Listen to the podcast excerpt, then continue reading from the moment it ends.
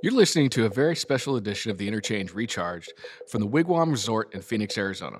I'm your host, David Banmiller, and we're here at the Grid Edge Innovation Summit, where Wood Mackenzie has brought together experts and representatives from leading distribution utilities, software technology developers, and more. Listen in as we bring you insights from speakers and attendees throughout the two day conference.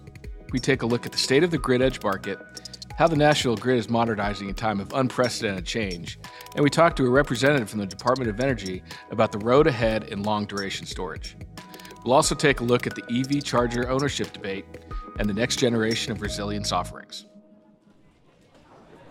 Joined by Kathy Knoop, Manager of EV Stakeholder Solutions at General Motors. Welcome, Kathy. Thank you, David. Thanks for having me on. So, you were part of a panel on the automaker's role in EV charging solutions. How did that discussion go? What were some of the kind of the key themes you guys discussed? Well, it was a really good conversation, and it's great to be here at, at the WoodMac Grid Edge Summit because we've got people from solar, we've got utilities here, we've got automakers here, we've got people supplying sort of that whole ecosystem that needs to be put in place to support the charging that folks need when they buy an electric vehicle because you think about 80% of the charging is done at home which is wonderful for homeowners. You think about multifamily and apartment dwellers. What is our solution for that? And what is the dc fast charging solution? And then how do utilities fit in all that whether it's interconnection managed charging vehicle to grid vehicle to home? There's this this whole combination of where we all need to work together to make this transition to electrified transportation successful. And how easy has that discussion been around kind of the standardization around charging solutions? Well, it's hard. It's hard because there's a multitude of different businesses out there putting forward their solution and and naturally, you know, people think their solution is the best solution. So how do we and especially how do utilities understand how all the different automakers, charging providers and what have you have the same level of communication and standards that make this work seamlessly. And I think it started out with a little more disparate solutions and we're getting there. We're getting standards working with with SAE and IEEE and getting standards done on the technical side, on the utility side, the grid side, as well as on the automaker side. Things like auto charge or plug and charge where people can pull up to a public charging station and just plug in and that transaction is seamless. So moving more towards that, that's a future we see in DC fast charging and public charging. And where do you see kind of your biggest challenges? You know, challenges right now, a lot of it's on consumer education, especially the idea of if I buy an electric vehicle, will there be a place for me to charge my electric vehicle? So, educating people on that, on how vast the networks are. Um, we provide a My Chevy app, which shows where our charging stations are. But even for somebody who's just thinking about an electric vehicle, can go to somebody like PlugShare, pull up a map of the United States and see how many charging stations there are compared to where you live and where you can go to use that. So, there's a lot of tools out there for the public to get a better understanding, but it just sort of has to be put out there, right? And what are some of the things that that you feel could be done, whether it's commercially or regulatory, to kind of help this initiative? Well, on the utility side, on the investor owned utility side, we'd certainly like to see public utility commissions educate themselves on the benefits of electric transportation, the benefits to actual ratepayers. Once they, they convert to electric, they're saving money on fuel, on gasoline. The average cost of electricity for a resident comes out to about a dollar to a dollar fifty a gallon gasoline comparison. So customers are saving money. Their electric bill may be going up a little bit, but they're saving money on the other end by switching fuels. So understanding that overall this transition is going to save consumers money is something that needs to be communicated far and wide education once again comes up as a, as a common theme. It's huge, yeah. So you had mentioned on the panel that that you had a 30 year career in public utilities. So tell me about that that change or transition for you. So I, I did. I, I, started out working with Salt River Project, which is a public municipal utility in the Tempe Phoenix area in Maricopa County, and worked there for a really long time. In about 2013, I started with working on their electric vehicle program. The the ARRA funding was coming out, the EV project was coming out. So Nissan and General Motors and Tesla, there are three EVs out there, and the Mitsubishi i-MiEV put in money towards charging infrastructure. So we started getting involved in that, and that grew to having managed charging programs at Salt River Project, customer education programs, something called the EV community. So time of use, an EV time of use rate, where people would would get a lower cost if they charged off peak than on peak, and we had specific time of use rates. I left Salt River Project to work at Arizona Public Service, which is an investor owned utility. And investor owned utilities look at EVs a little bit differently. They can spend some more money on capital and charging stations. So that was that was pretty exciting for me to understand the way both utilities were looking at it. And it is interesting because uh, people that I've known for for many years, even a year, two years ago, who I thought would never be interested in an EV, have now started to take a close look at them. Uh, I mean, it seems like there's a lot of EVs that are coming out right now that are really good looking, have all the bells and whistles, and it's just continuing to to move forward. Yeah, well, there are those. They're the, they're fantastic. You know, very slick, very fast EVs with bells and whistles. And there's also electric vehicles that are just really good vehicles to have if you want to save money on fuel and maintenance, get your family around. You have basically a full tank of gas every morning when you get up after you plug it in. If you're in a single family home and you have home charging, it's as simple as plugging into a 120 outlet. As long as you're not sharing that outlet with the refrigerator in the garage, you're probably in good shape. You'll have a full charge in the morning. There's EVs out there now in all price points too. So you can find them under $30,000 and you can find them over $100,000. So there's something for everybody. Well, listen, Kathy, I appreciate you uh, stopping by to speak with us. Yeah, it was great. Thank you. Well, another insightful day on the agenda. Uh, just about to break for lunch. I'll see who else I can grab to uh, join me afterwards. I'm joined by Anna Siefken, Commercialization Executive at the Office of Technology Transitions at the U.S. Department of Energy. Welcome. Great. Thank you so much for having me. It's a pleasure to be here. So, tell us a little bit about your work at the uh, Office of Technology Transitions. So, I work as a commercialization executive, uh, which is sort of a newer role within the department. And what we really do is bridge across the entire agency.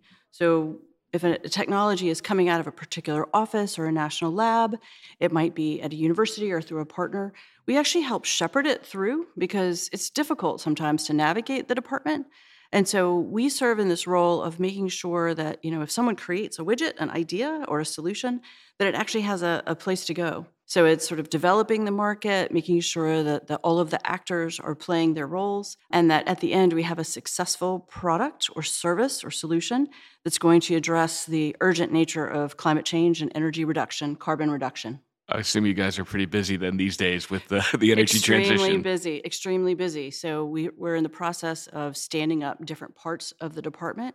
So with the recent legislation, um, the Inflation Reduction Act, um, and several of the others, there's this amount of funding that's sort of unprecedented. The interesting thing about it is the government's role has always been to do the R&D part, but now we're getting much more into the deployment and demonstration part as well because we we've seen that although industry's role is to pick up these technologies and move them into the marketplace, there is a role for the government in doing that. And so we're very very interested and that's why we have our new Office of Clean Energy Demonstrations. The Loans Program Office has new funding and that's why our role has become so much more robust. How are you seeing the investment climate these days? You know, it's interesting. I've been working in this space for so long, and I remember back at a time when people really couldn't understand how to make that upfront capital investment, whether it was in the built environment or in some other clean energy technology, a startup, for example.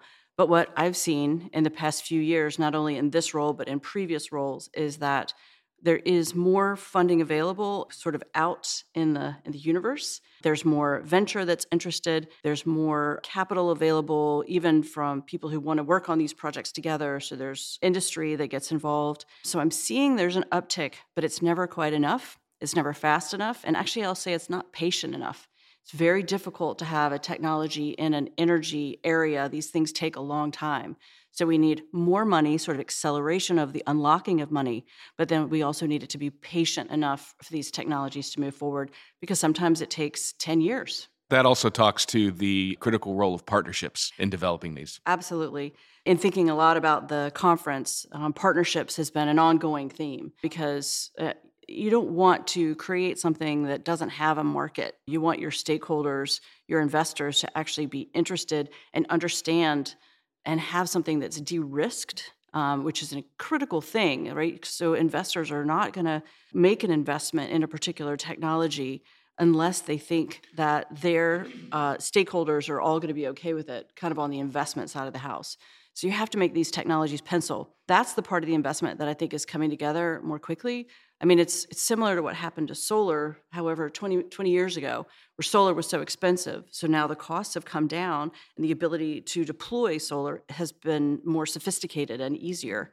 So now we have all these enabling technologies that keep feeding in, and we're seeing the same thing happen in long duration energy storage and some of the other key technology areas. Hydrogen is a, a, big topic right now. There's a lot of interest in that, and all of that has to do with hydrogen hubs and partnership. So, can't do it without those partners out in industry, stakeholders, municipalities, cities, et cetera. And given the level of uh, government support right now for the energy transition, with, like you said, the IRA, what's the overall enthusiasm within the Department of, of Energy? Well, it's at um, I would say unprecedented levels of you know daily excitement. Uh, for many of us who have been working in energy and energy transition, clean energy for a really long time, this is sort of the perfect balance between having funding available, having legislation and policy behind it, having an administration that's supporting it, and having the uptake at the state level, at the local level. I think uh, it's a really good time to be working at the department, and there's a lot of jobs open. So if people are interested, they should definitely try to apply. Yeah, we were talking about that yesterday. Is the uh, enthusiasm around the younger generation and entering into the space is is at unprecedented levels. It really is, um, and there's a place for everyone what we're doing now in terms of like really looking at workforce development, particularly as we focus on reshoring manufacturing in the United States, there's a lot of areas like my home in Pittsburgh uh, where there are people who are really interested in getting involved, and it doesn't necessarily require the highest levels of education. There's going to be a role in this economy for everyone. Well, Anna, listen, I appreciate you stopping by and speaking with us today, and I hope you enjoy the rest of the conference. Absolutely. It's great to be here, and uh, have a great rest of your day.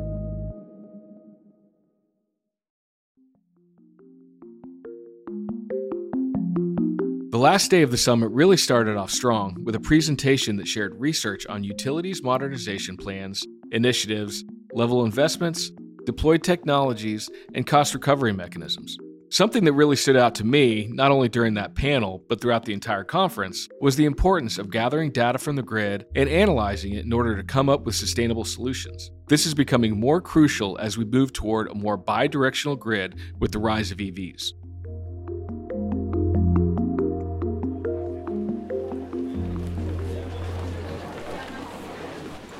I'm fortunate to have Fahimeh Kazempour, head of grid modernization at Wood Mackenzie, with me right now. Fahimeh, welcome. Thank you. Thanks for having me here. So, you had a really interesting presentation earlier on the utilities investment in grid modernization.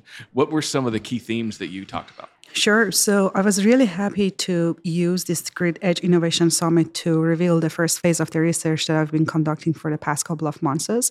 So for the first phase, we have reviewed 19 investor-owned utilities, their regulated filings for grid modernization, either through their general rate case or through their grid modernization specific plans. What our research found is that those 19 IOUs filed for $18 billion of investment in grid modernization. That investment is happening across all 10 grid modernization categories that we have identified, from traditional elements of AMI, infrastructure hardening, distribution automation, all the way to new and emerging areas of DER deployment, DER management, and data analytics. I think you had on there AMI was the, the biggest piece of that 18 billion. That's correct, sitting at 8.8 billion dollar. Overall though, uh, one of the points that you made which I thought was also really interesting was of that 18 billion it, it still represents a very small percentage of the utilities rate base kind of with the exception of PG&E in California, which was actually a large piece. What have been the consumers' reaction to kind of the grid modernization and these other initiatives being part of the rate base? Absolutely. So the thing is that grid modernization usually goes through the rate cases because like utilities, they need to make sure that they're serving the load, they're meeting load growth. That's like their usual business as usual thing that they need to do. And then there's investment needed to modernize their grid through like across like all the categories that I just named. You're right. Like one of the things when I saw the data, like we started gathering the data, extracting data, the data showed that wow, the level of investment is at $18 billion across 19 IOUs only. So this was a huge number when I actually I found that number. But I said that, wait a minute, how much of it actually when we compare it to the overall rate base of utility, what is the share of grid modernization? Because we kind of now know that most of actually investments goes to kind of keeping the operation of utility as is, like meeting the existing load that they have or meeting the load growth that's happening. When I actually like started gathering data on that and comparing and actually calculating that fraction, I said that, oh God, most of them is sitting at 4%. But that was mainly around 2020, 2021 rate cases. But then, I started actually like getting access to the 2023 general rate cases that came up maybe, they were filed maybe a month ago, two months ago. They're that fresh out of the oven. So when I started looking at the share of grid modernization expenditure in the overall rate base, that I saw an upward trend. For example, to your point, PG&E in its 2020 general rate case, the share was only 4%. But then in its 2023 general rate case, the share has increased to 24% that's like six times more. And I saw similar like trends for PG&E. It makes absolute sense because of like all the wildfire issues that's happening around them. They need to actually invest more in their grid and the aging infrastructure that they have. But also as I mentioned, this was the first phase of my research. The second phase is including more and more of IOUs. So I'm right now I'm looking at some utilities in Florida. I'm looking at some utilities in Texas. And those areas that we know that they're struggling with their distribution grid to operate it just to make sure that they can maintain reliability, safety, and affordability. Those are the areas that we will see more shared, like a higher share of grid modernization investment. It will be interesting to see those other areas and, and, what your research shows. But that 18 billion from from the areas that you looked at, that was just really to bring the grids up to kind of current status. That's not even the the future. To some extent. So as I mentioned, like there are three emerging areas DER deployment, DER management, and data analytics. I think that's really the future that utilities are going towards. And we see good amount of investment happening in those three areas as well it's a tremendous amount of money to help just bring it up to. But you're right about PG&E. They've had the issues with the grid, with the wildfires, and and we've obviously had the issues in Texas, uh, absolutely as well. What are there some of the key trends that you're also seeing elsewhere on the grid modernization? So that's I think that one of the key data points that we extracted from those regulatory filings what the stage that a project is in. Like basically for each line of investment, for each initiative, we wanted to see if it's at a full deployment, meaning that it's a like commercially proven technology, or is it like in a demonstration pilot phase, or is that at a study phase? So what's interesting is that across all the grid modernization categories, even the well established one. For example, when you talk about infrastructure hardening or distribution automation, you think that, oh, it's well established. That has been around for many years now. But we noticed that even in those areas, innovation is happening and like demonstrations are happening, new pieces of technologies are coming up, or new applications and use cases being developed. So that's really interesting.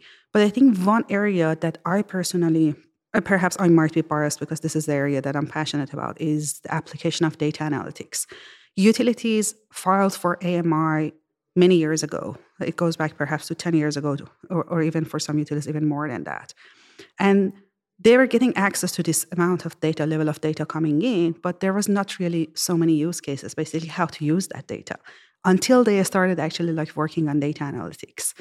With that data analytics, it's just like you can go, eh, us engineers, I'm a power system engineer. So we have an 80 20 rule. Basically, you invest and you get to 80% result. But for you to get to that 100% result, there's so much more that you need to invest. But with data analytics, what we're noticing is that it, it is accelerating to get to 100% benefits that you could get, for example, for AMI investment, or how much application, how much it can help you save on operation and maintenance expenditure. Because now, if you access data that's coming from your assets, you can do predictive maintenance, preventive maintenance. So this is an area that I feel that is emerging from so many utilities. Utilities are taking time to actually like understand where they are in their journey with data analytics, what they have.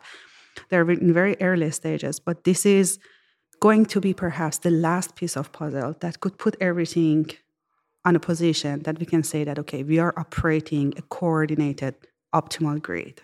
Data accuracy and analysis is key to business decision making as well as just operating efficiency. And it's good to hear that that's becoming a much more prolific discussion across the board. Absolutely. Even the simple business intelligence, that data driven decision making. I'm coming from a utility background. So I know very well that that was not happening before that. You would make a decision without actually going back and looking at your data. Yeah, you may rely on your control room operators or your asset management like uh, managers or like field crew to tell you that we have a feeling that we should do this because last year we did that and it worked better we had that data all we needed to do is actually like do a data driven business decision making and now we can see that more and more utilities are actually have started doing that which is amazing because like it increases the efficiency of the operation of a grid it's not just the grid operation but also it's like utility as a whole the operation that the utility has Listen, thanks for stopping by. Appreciate it and hope you enjoy the rest of the conference. Pleasure. Thank you for having me. Okay, I'm joined by Giri Iyer, Vice President, Business Development and Sentient Energy. Giri, welcome. Hi, David. Good so you were just part of a, a, panel discussion on grid edge data. How did that go? What are your key takeaways? I thought it was a great presentation. It was great to hear uh, Brendan from Southern California Edison talk about all the new kinds of data they're going to have to look at to have a better understanding of what is going on on the grid in terms of the renewables proliferation and the EV revolution that's taking place. So that for me to see their extent and breadth and depth of the kind of data they want to acquire was fascinating. And secondly, you know, the, my colleague on the panel was talking about the evolution of the end meter, how it's wanting to do more than just a bill for electricity. Now it's also beginning to connect with a char- EV charger or a charging electric vehicle. That is also an evolution that was interesting to see. And how are you seeing the trends follow that in the industry as a whole? The industry has to now get ready for the fact that we are becoming very computation intensive and communications network intensive in terms of the amount of data we need to analyze. And then the, the challenge in front of us is now to basically take many of the existing analytics that are available and start utilizing it in a very big way. That's the first part. There are a lot of analytics available that need to be deployed, David. But the other part of it is also there's new analytical applications and algorithms that need to be developed so we can finally get control of all the variability and dynamics we're going to start seeing in this grid. Yeah, I mean, data consumption is continuing to follow a technology path. And how are you seeing the technology development and as it relates to the energy transition helping to, I guess, enhance that data analysis and consumption? Great question. So, first and foremost, you know, a few years ago, if somebody had said the grid was going to go bi-directional, we would have said not so. Today, nobody's disputing that. I think vehicle to grid or microgrid serving energy into the grid is here and now. So without this new kind of analytics, we are simply not going to be able to harvest the best out of these investments, right? So that's the first piece is the decidedly more complex grid is going to rely far more on data. And data by itself, as you know, does nothing. For me, it's all about what is the relevant context in which the data is going to now provide you the actionable insight. That is the most important piece that people want to do.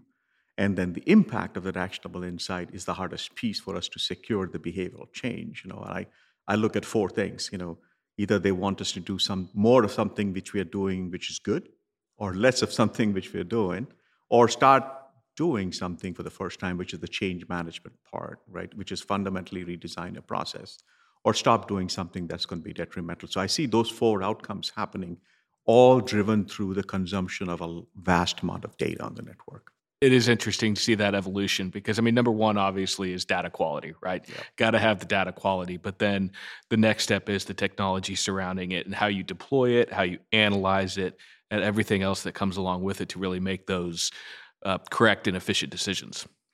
The data quality is a big point you mentioned, right? That's that's a very big one, and thank you for bringing that up.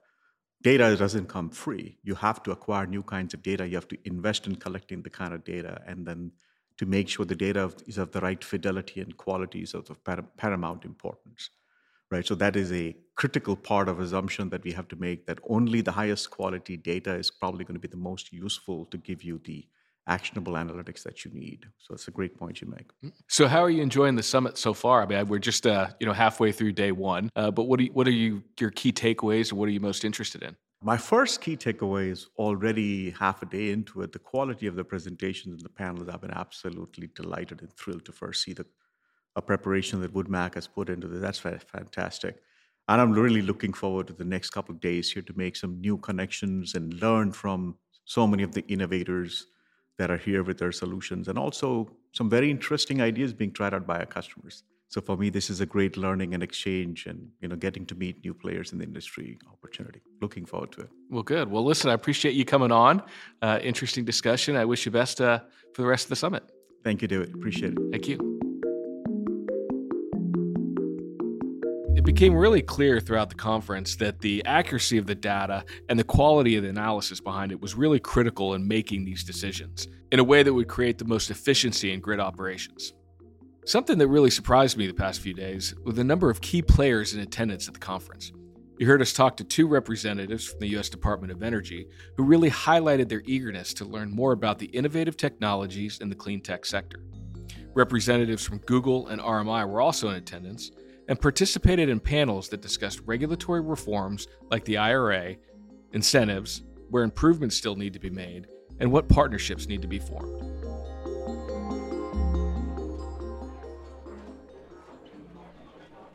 I am joined by Vince Faherty, Head of Energy Marketplace and Implementation Partnerships at Google.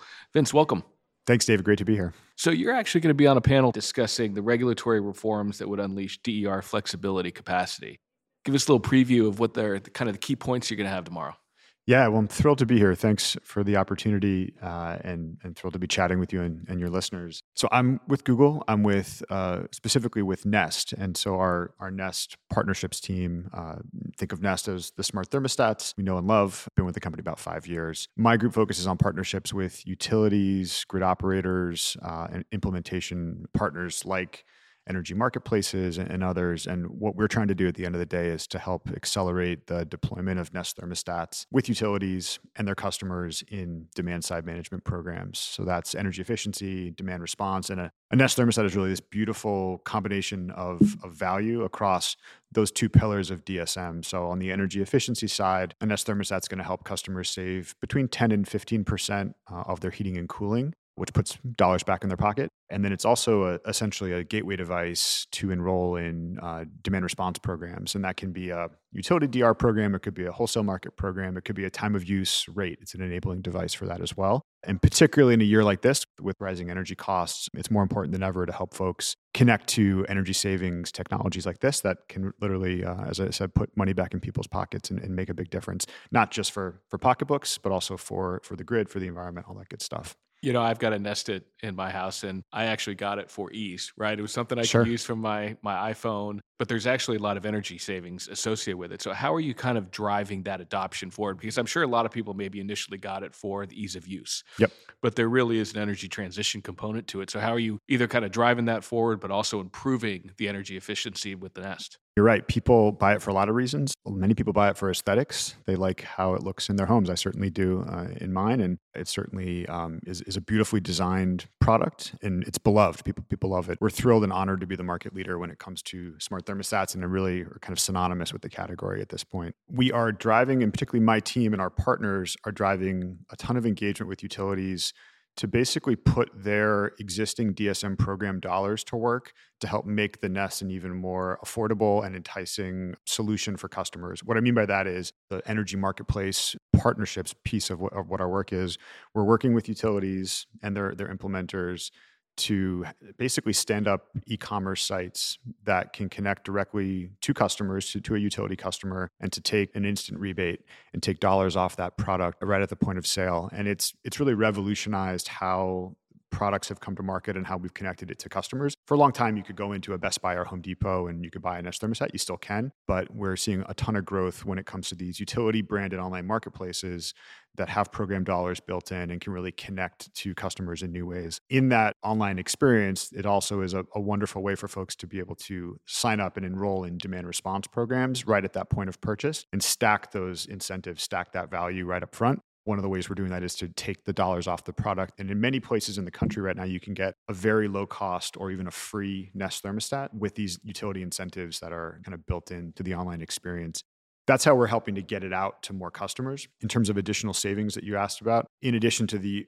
on device energy efficiency savings that I mentioned between 10 and 15% savings on heating and cooling. We also have additional boosts. We call it seasonal savings is an additional boost that can get sent to Nest thermostats. It's basically a way going into the heating and cooling seasons where the thermostat will ask if you want to squeeze some additional savings out of your device, optimizing, giving you a new schedule going into a heating or cooling season. And that saves an additional 3 to 7% on people's uh, heating and cooling going into those seasons. Just this year, we launched a new service called Nest Renew which is an additional service with our thermostats that can essentially help our customers raise a hand to say they want their thermostat to be optimized to help fight climate change. And what that means is it's a way for additional savings and additional boosts to come through to customers. It's also a way for us to connect them to more grid service programs, more demand response programs, whether they be from the utility or additional programs to help with emissions or with the grid. So a ton of um, of new and exciting developments that we're trying to bring to customers through the thermostat. I would imagine that the response from the utilities and the partnerships that you're working in has been very positive in terms of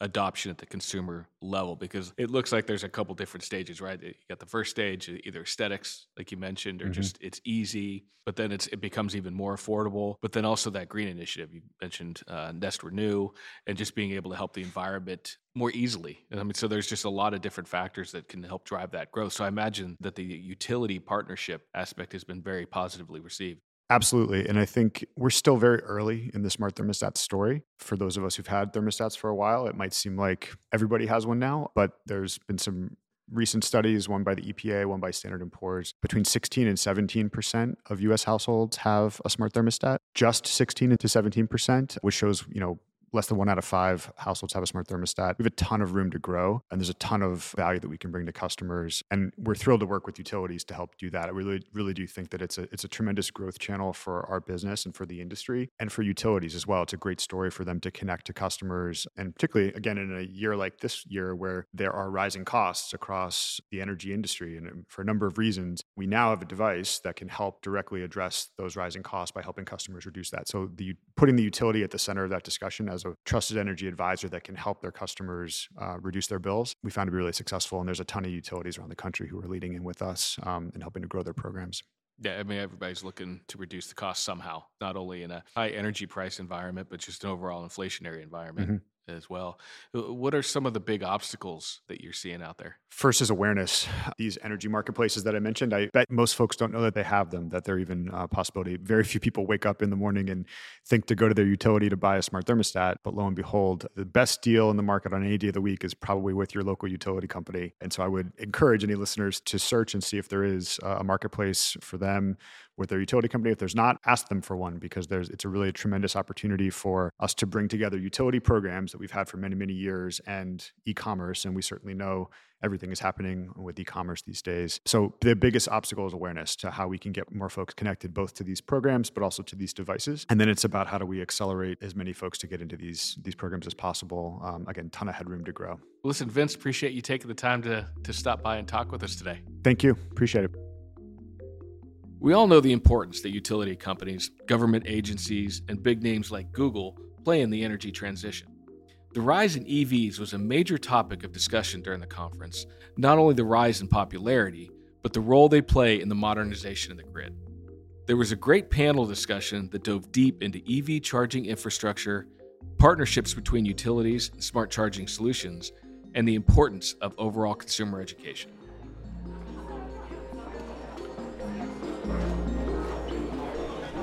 We're with Tiya Gordon, co-founder and COO at It's Electric. Hi, Tia. Hi, nice to meet you. How are you enjoying the uh, summit so far? It's fantastic. I uh, I'm thinking I haven't had a chance to contact my uh, my co-founder, but this is sort of like the brainiest event of all of them that I have been to. So I'm really excited to be here. There's a lot of really great thinking and great conversations that are happening.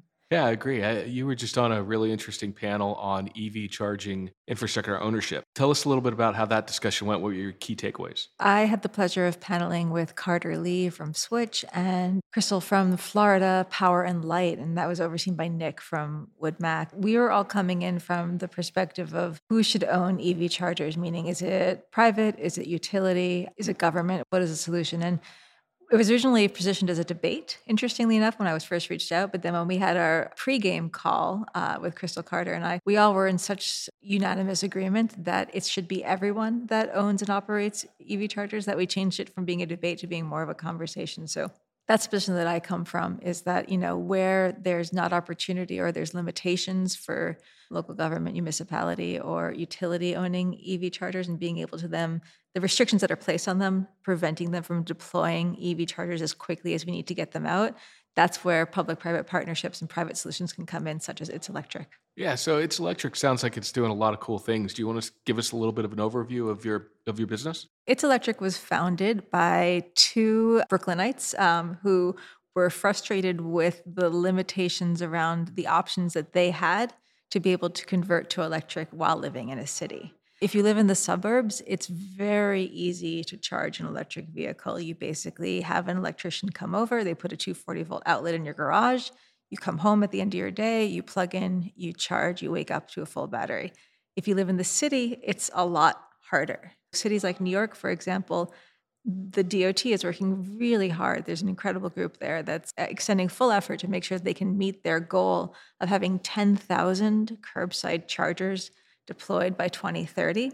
Currently, they have 100. Los Angeles, for comparison, has 4,000 public chargers. 400 of those are curbside. The reason that LA can go faster than a city like New York is because their accessory feed, the power that feeds their stoplights and their lampposts, is 240 volt. And that's the right level for a level two charger. Other cities, such as my hometown of New York City, is 120. So that's the same as your outlet at home for your hair dryer. That's that infrastructure barrier that we've heard talked about across different panels today. And so we started It's Electric to find a workaround solution for that infrastructure. My background is not in energy, it's actually in design and technology.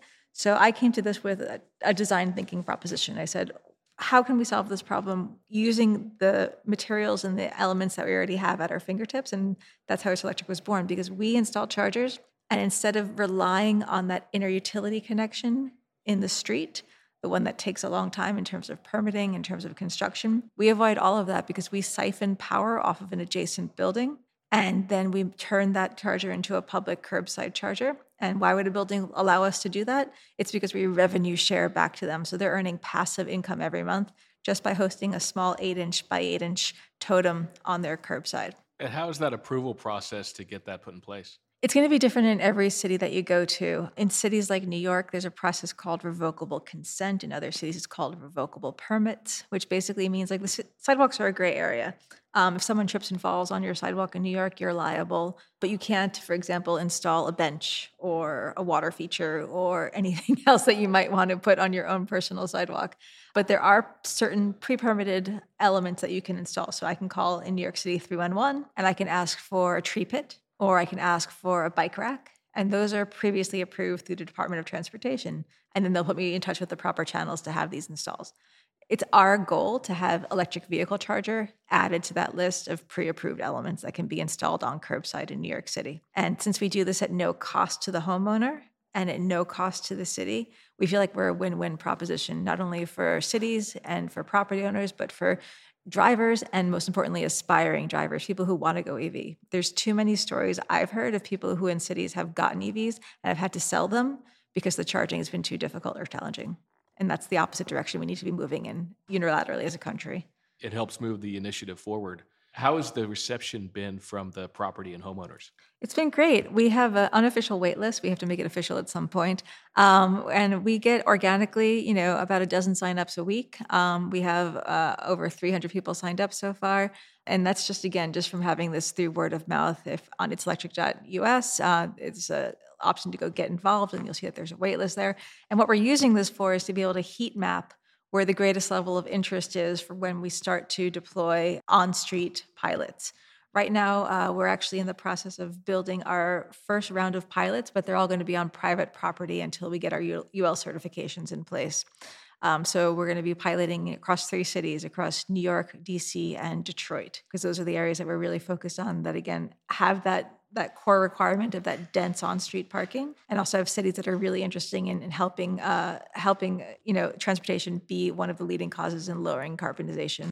You know, it is lost sometimes as we push forward. We, we, we lose sight of some of the complexities around this, such as the EV charging in those densely populated areas. What are some of the challenges that you see going forward to to kind of deploy, particularly in those cities, but even beyond?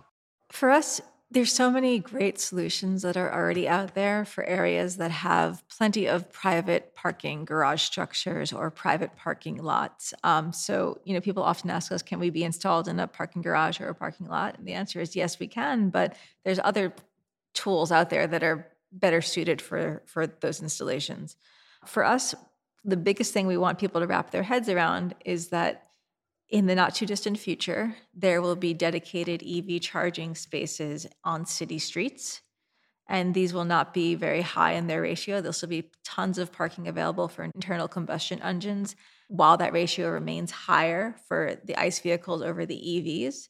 But that's sort of sort of like this this idea that people get really hung up on. They get very upset. They say, "Oh, where am I going to park? Why is this EV taking away my parking spot?" But it's really not. If you look at you know New York City again and other US cities are saying even when we're at mass adoption, the recommendation that they're following is one charger for every 10 electric vehicles on the road. So that shakes out on a long city block to about four or five charging spots per block. It's not too much of a sacrifice, especially if you look at following COVID when we had outdoor dining structures erected, and a lot of those are still there. We did that for the benefit of the community. We did that to keep our restaurants afloat. We did that to keep, you know, a sense of an economy going strong.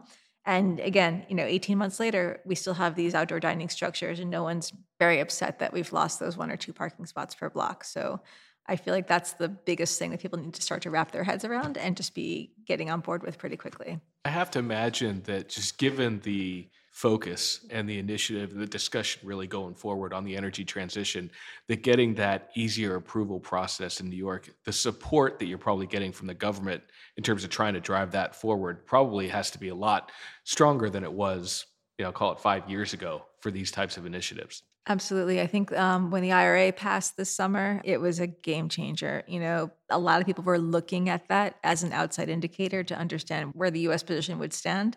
And then obviously directly from the IRA, we have NEVI, which is bringing down huge amounts of funding that are going, and everyone, every state has their individual state plans, which that funding will then trickle down to. So it's our work to make sure that either from the initial tranche of funding or from the secondary discretionary 2.5 billion i believe tranche of funding that that's being dedicated to solutions not just for rural areas but for urban areas because they have their different challenges and they and they can't be ignored. The ira you're right. It was it was an indicator of support and i think continued support.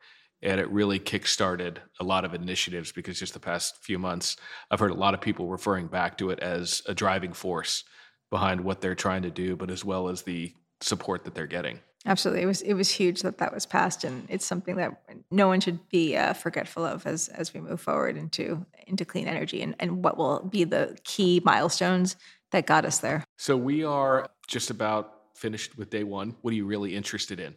There's several panels that are coming up uh, towards the end of the day, and most of the morning tomorrow that are focused again around the challenges for deployment of EV infrastructure uh, the limitations in terms of grid. Obviously, the apropos name of this conference is Grid Edge, and trying to understand like how far we push up against that. That's that's safe, and and how we work around that. So it's really exciting as I'm walking around the halls to hear. You know, my ears ring when I hear key phrases such as behind the meter solutions, vehicle grid, um, all these different ways that we're trying to think about how energy for for uh, it's electric you know we think about it in many ways like the new currency. It's going to be what moves us what powers us and it's also something that we can move back and forth between different typologies different structures from vehicles to buildings as we need. So it's a new way to think about energy and obviously with the opportunities again around v2g around solar around battery around storage it's a whole new world that we're entering and it, it's really exciting to be a part of that well, listen, I appreciate you stopping by. Good luck with It's Electric, and I'll be interested to see how you guys progress. Thank you so much. We are It's Electric.